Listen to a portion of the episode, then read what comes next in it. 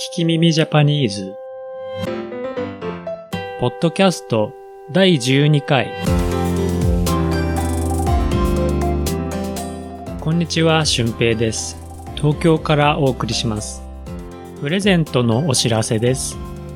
聞き耳ジャパニーズ10回目を記念して、Twitter や Instagram の DM でリクエストや感想を送ってくれた方に、聞き耳ジャパニーズ第1回の書き起こしトランスクリプトを差し上げます。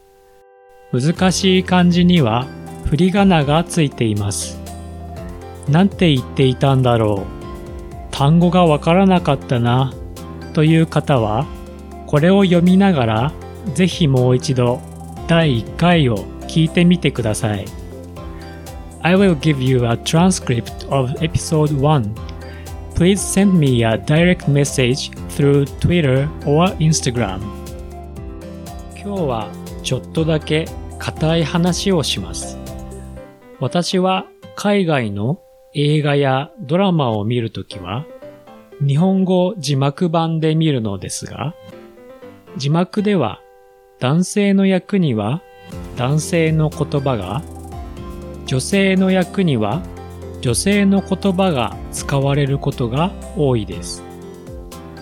男性の言葉と女性の言葉って何だろうと思う人もいるかもしれません。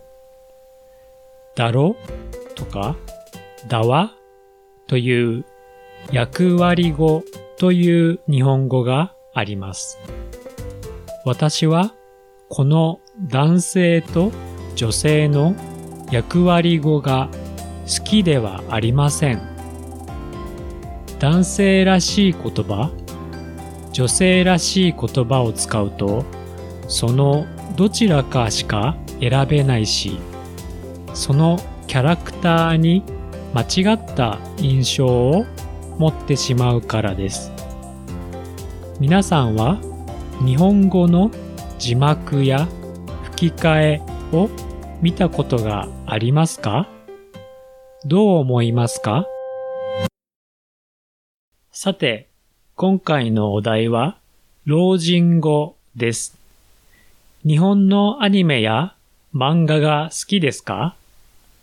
日本語を勉強している人の中には、アニメや漫画が日本を知ったきっかけですという人もいると思います。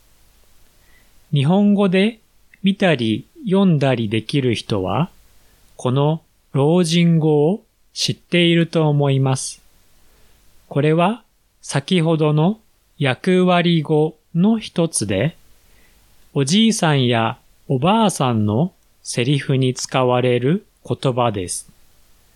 実は、江戸時代に西日本で使われていた言葉が、江戸で使われていて、その後、若い人が新しい江戸の言葉を使ったので、前の言葉は老人だけの言葉になったところから、この老人語ができたそうですが、もちろん今ではアニメと漫画の中のお年寄りや博士、神様のような人や魔法使いだけの言葉です。普段の会話では聞くことができませんが、これを使ったら面白いと思います。ぜひ覚えてください。わしは佐藤と申す。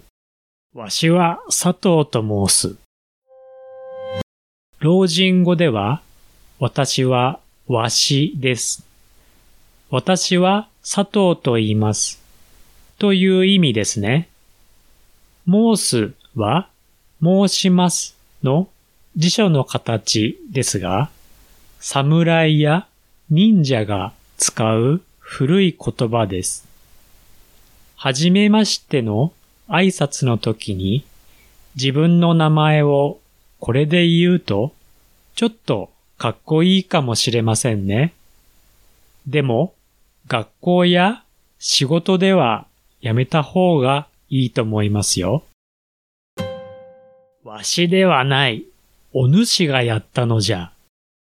わしではない、お主がやったのじゃ。お主は、あなたという古い日本語。最後のじゃは、だの老人語です。私ではなく、あなたがやったのですという意味です。どうですか？だんだん強そうなお年寄りになってきましたね。私のプリンを食べたの誰？と言われたら、これを言えば怒られないかもしれません。今日は暇だの。散歩でもしようかの。今日は暇だの。散歩でもしようかの。のは、なあという気持ちを強く言いたいときや、独り言で使います。今日は暇だな。散歩でもしようかな。という意味ですね。これはいつでも一人で言えそうですね。でも、とても寂しいお年寄りに聞こえますから、ほどほどにしてくださいね。わかっておる。黙っておれ。わかっておる。黙っておれ。おるは、います。おれは、いなさいということです。わかっています。黙っていなさいということですね。いるが、おるになるだけで、すごく老人らしくなります。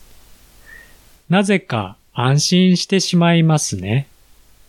何かを頼まれた時に言うと、とても信頼してもらえそうです。今回の聞き耳ジャパニーズいかがだったでしょうか？私は日本語の先生をしています。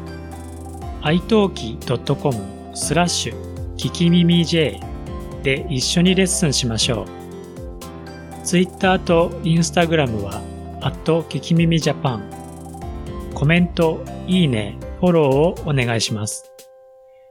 I'm teaching Japanese at italki.com slash kikimimij.